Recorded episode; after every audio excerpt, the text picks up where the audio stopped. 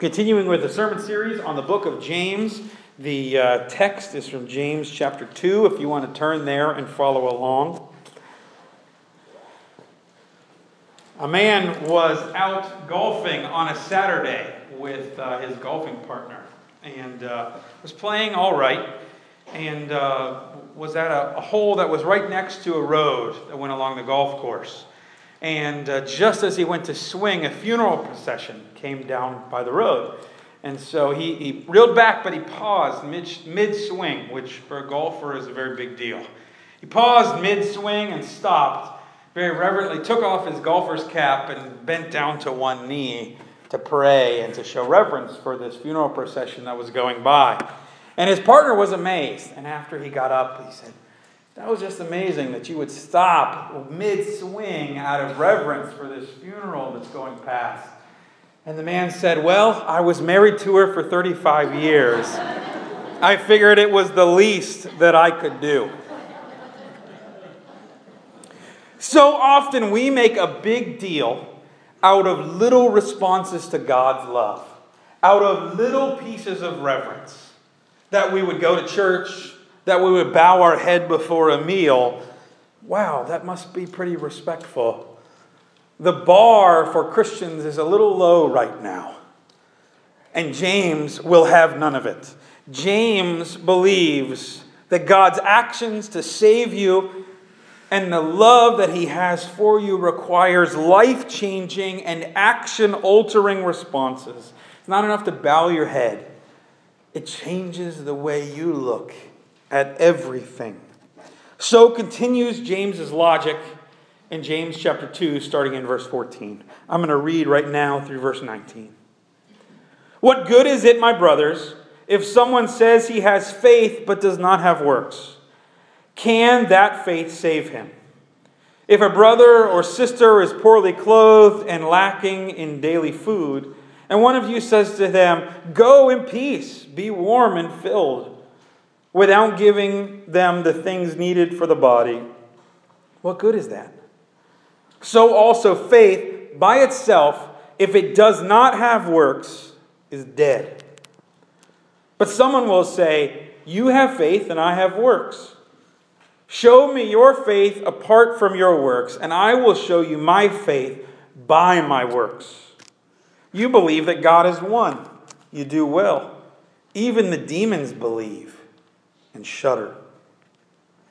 Today, I want to make three comparisons that I think, is, that I think James is, is dealing with in this text. Comparison number one is a comparison between the works of Paul and the work here of James.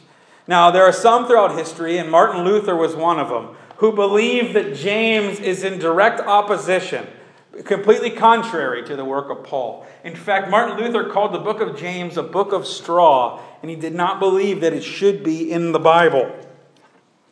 So let's define our terms. The two terms we're dealing with are faith and works.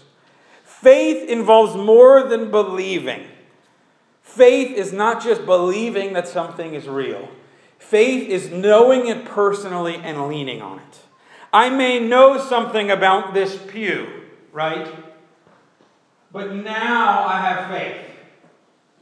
Okay, I have faith when I start actually trusting in the thing I believe in. It's one thing to say you believe something, it's another to start leaning on it. Faith is leaning. Works, then, how do we define that? Some translations of the Bible will translate the word deeds here. That's, that's not a bad understanding. It, it's action. It's in part in the Jewish understanding, following the laws, doing the things that God commands for us to do. And so here is the question one of the biggest questions being thrown around in the New Testament. The New Testament has this understanding that God does all this work to send Jesus, for him to die on the cross, to be resurrected. The question of the New Testament is how does that saving work of Jesus become yours? How does this gift become yours? How do you receive this gift of salvation? And the debate is well, is it by faith or by works? Do you just have to lean into it and trust it? Or do you have to follow some rules and do some things? Is there a checklist? Do you have to become Jewish? Do you have to be, eat kosher? Do you have to get circumcised? Do you have to stop killing people and sleeping with your neighbor's wife or husband? Where's the line? How does it become yours? Listen to Paul's words on the topic. Go ahead and flip to the next. Paul's words from Ephesians chapter 2. For by grace you have been saved through faith. This is not your own doing, it is a gift of God, not a result of works, so that no man may boast. Or Romans 3:28. For we hold that one is justified by faith apart from the works of the law. So Paul says multiple places, and I could have put a bunch of texts up here. These are the most succinct. Works don't get you there. You have to have faith. It becomes yours by faith. Paul is fighting against this idea that you have to have more rules, you have to have more standards, you have to have a checklist. Remember, he, he was a Pharisee, he grew up in that kind of system. He followed all the rules. And when Jesus comes along and Paul experiences Jesus, he realizes that's not the way in. Grace is God's gift for you, and you have to receive it. It's not something you can earn. But how then does that square with James, who says in these texts? Again, I could have gone different places in James. This is just right out of what we just read. What good is it, my brothers, if someone says he has faith but does not have works? Can that faith save him? So, also, faith by itself, if it does not have works, is dead. Are these two contrary to one another? James even gives an example here. A poor person comes to you and you bless them. Hey, go in peace. Be warm and filled. But you don't do anything about it. Is that saving faith? It reminds me of Christians when we say that we're going to pray for somebody else. That's great. I hope we pray for each other. And I hope when we promise to pray for each other, we actually do it. But better than that, sometimes I think when we say we'll pray for each other, what we really mean is, I will keep you at a distance and not wade into the messiness of your life. So, what I have tried to do is, if, if I need to pray for somebody, sometimes I'll just pray right there. Then I don't have to promise to pray for them, I've already done it. But my other question is what else is going on? What else do we need to talk about? Is there another way I can support you? James gives yet another example here. The example is that of demons. Now, this is not a text about demons, this is not a sermon about demons. But in short, demons are fallen angels. They were in the presence of God and rejected it.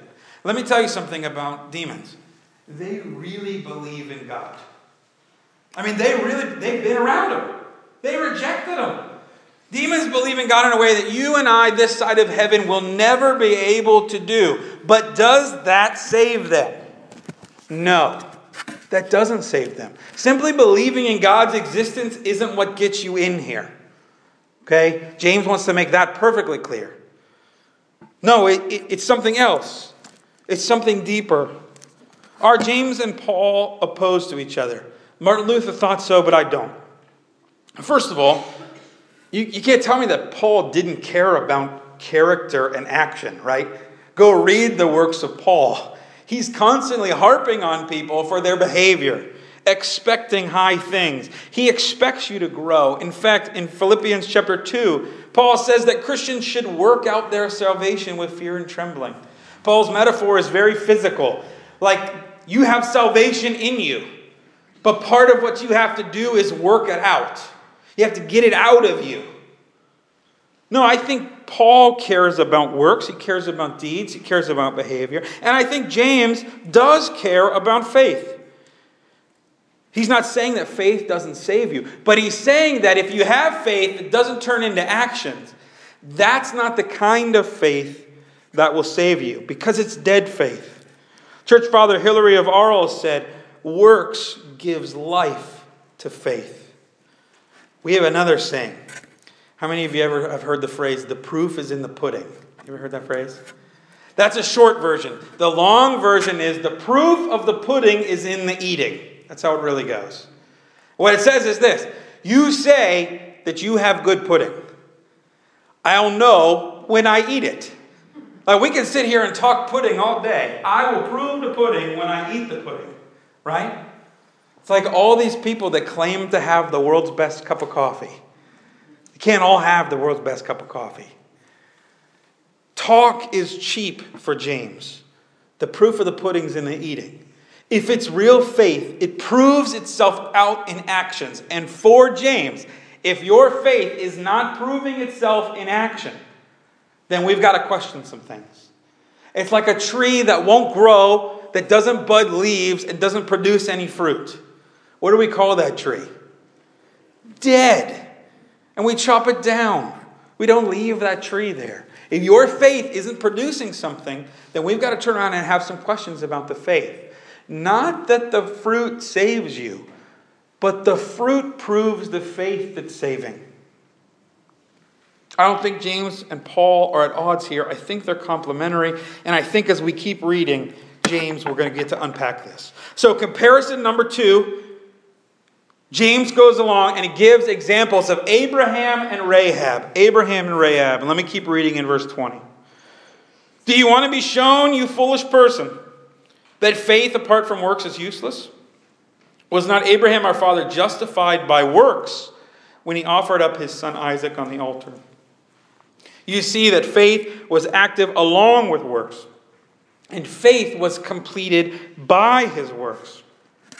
And the scripture was fulfilled that says, Abraham believed God, and it was counted to him as righteousness. And he was called a friend of God.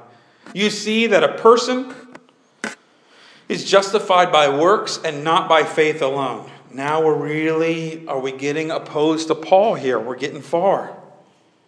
And in the same way, was not also Rahab the prostitute justified by works when she received the messengers that sent them out by another way? As for as the body apart from the spirit is dead, so also faith apart from works is dead. So James here is continuing, and he gives two examples to try to show how foolish the idea is that faith apart from works uh, is of any value. Example number one Abraham, probably a story more familiar to most of us. Abraham is called by God to leave his father's house to start a nation, even though he's old and shouldn't be able to have kids. Uh, he's promised this land that's not currently his, that he's never set foot on before. He's finally given a child, but he's asked to sacrifice this child. And you remember the story. At the last minute, a ram shows up. This great image of what Christ does for us. Abraham is not a perfect guy. In the Bible, it is pointed out several times that God calls him, that God calls him a friend of God, that God calls him righteousness, righteous even though he doesn't deserve it. Abraham in the Bible is the example of faith and not work saving. Paul uses it to say Abraham, it's counted righteousness. He's called a friend of God. But James points out that his faith is completed in his works. He may have believed but eventually, the belief is called into question and action, and Abraham follows through. He's willing to do it. James points out that that faith is tested, and therefore it's completed, it's perfected in that moment.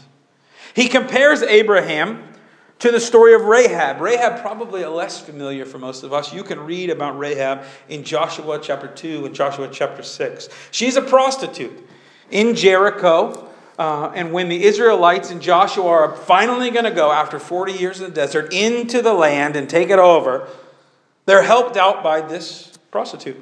She hides the Jewish spies, lets them down out the window, and is spared because of it. She even makes this great claim, a claim that the Israelites had maybe struggled to do. She says that the God of Israel is God in the heavens above and on the earth beneath. You can read about it in Joshua 2. She ends up being spared from Jericho, she and her family. She marries a man from the tribe of Judah. She has a son, and you may have heard of his son, or her son. His name was Boaz. He married a woman named Ruth. Rahab ends up being like the great grandmother or great great grandmother of King David. She's listed in Matthew 1 as part of Jesus' lineage. Why? because she believed and didn't just believe, James says, she acted on it. She didn't just believe, she helped the spies at great risk to herself and her family. I mean, um, look at what James has done. Look at these two characters. Go ahead into the next one, Spike. Abraham is a man, he's a Jew, he's a good guy. He's the father of Israel and he's tested by God. Rahab is a woman. She's not even a Jewish woman, she's a Canaanite woman. That means she is an enemy of Israel. She's not good at all. She's a prostitute. Jews weren't even supposed to have anything to do with this woman for several reasons.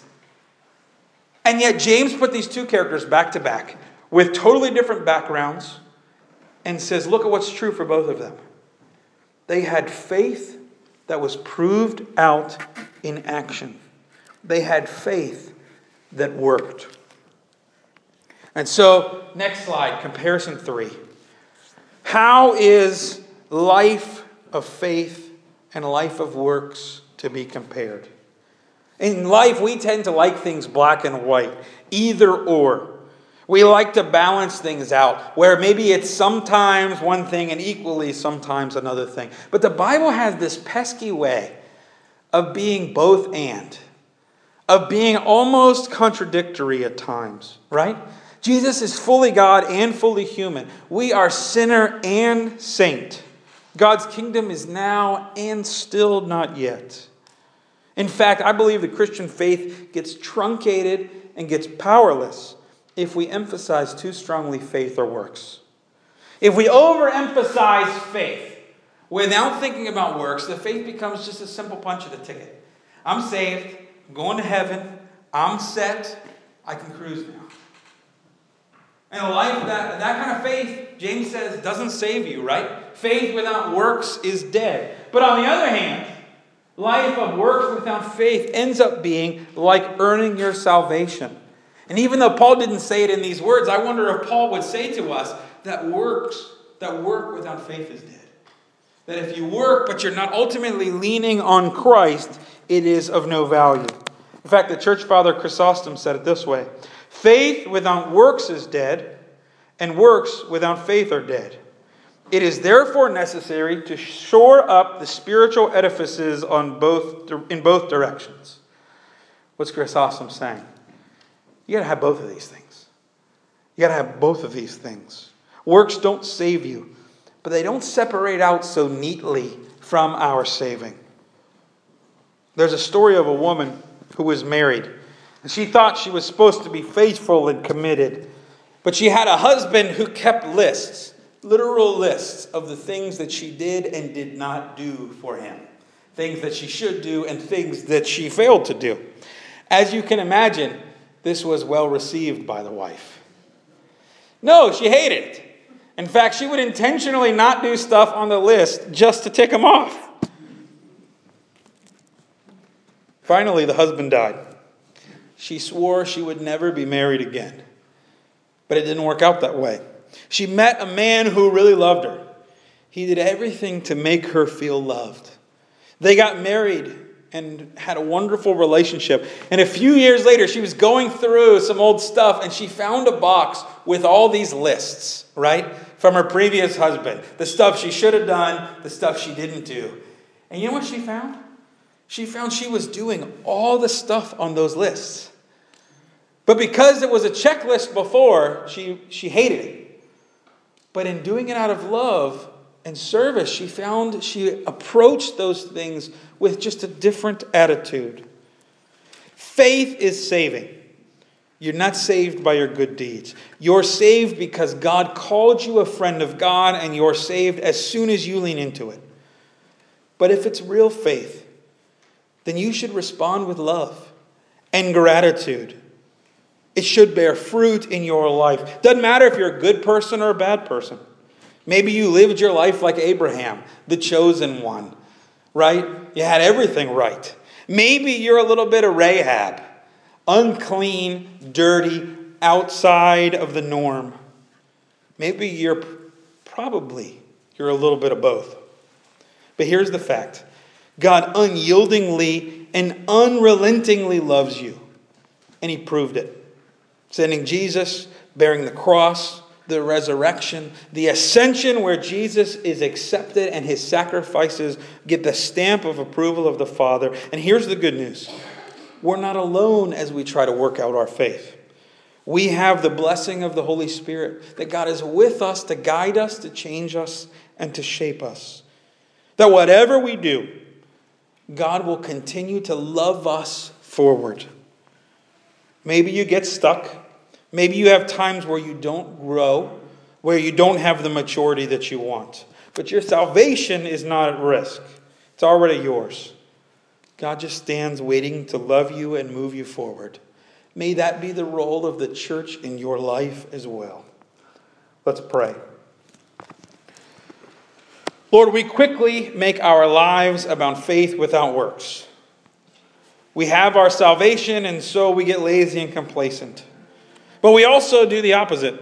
We quickly make our lives about being good, as if our petty goodness could impress you in your perfection. Help us to walk the tricky edge of faith and works. May we do things because you have first loved us.